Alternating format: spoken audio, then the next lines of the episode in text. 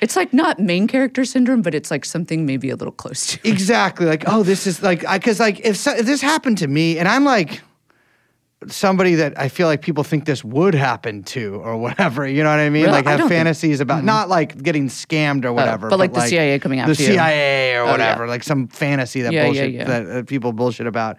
Um, and even I, I I would I would be like, no, like this is you're lying to me. And I think like it's it's weird because I, I feel like you're taught some of these basic tenets of like don't believe anything on the internet, which I feel that has completely gone out the window. Like don't not don't believe anything, but don't believe anything that's like asking you for money or anything like that. Um, but this is really just a version of like the same kind of confidence schemes that people have been running for like centuries and centuries and centuries, probably since the advent of fucking money.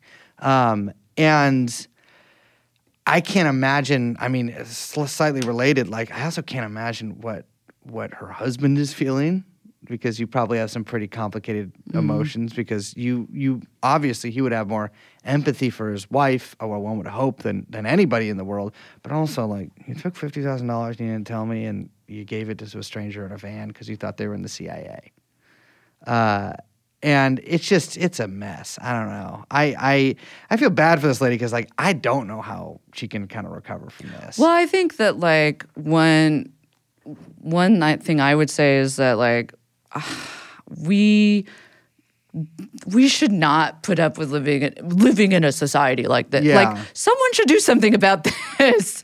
like it shouldn't just be up to individuals to like bam bam bam like trying to neo Yeah. all of these people trying to scam you like going onto the internet or doing anything in life now all you're doing is like trying to knock down bots or trying to stop people from Yeah. scamming you and it's a fucking absurd. It's fucking absurd. It should not be. It should not be as simple as it is now.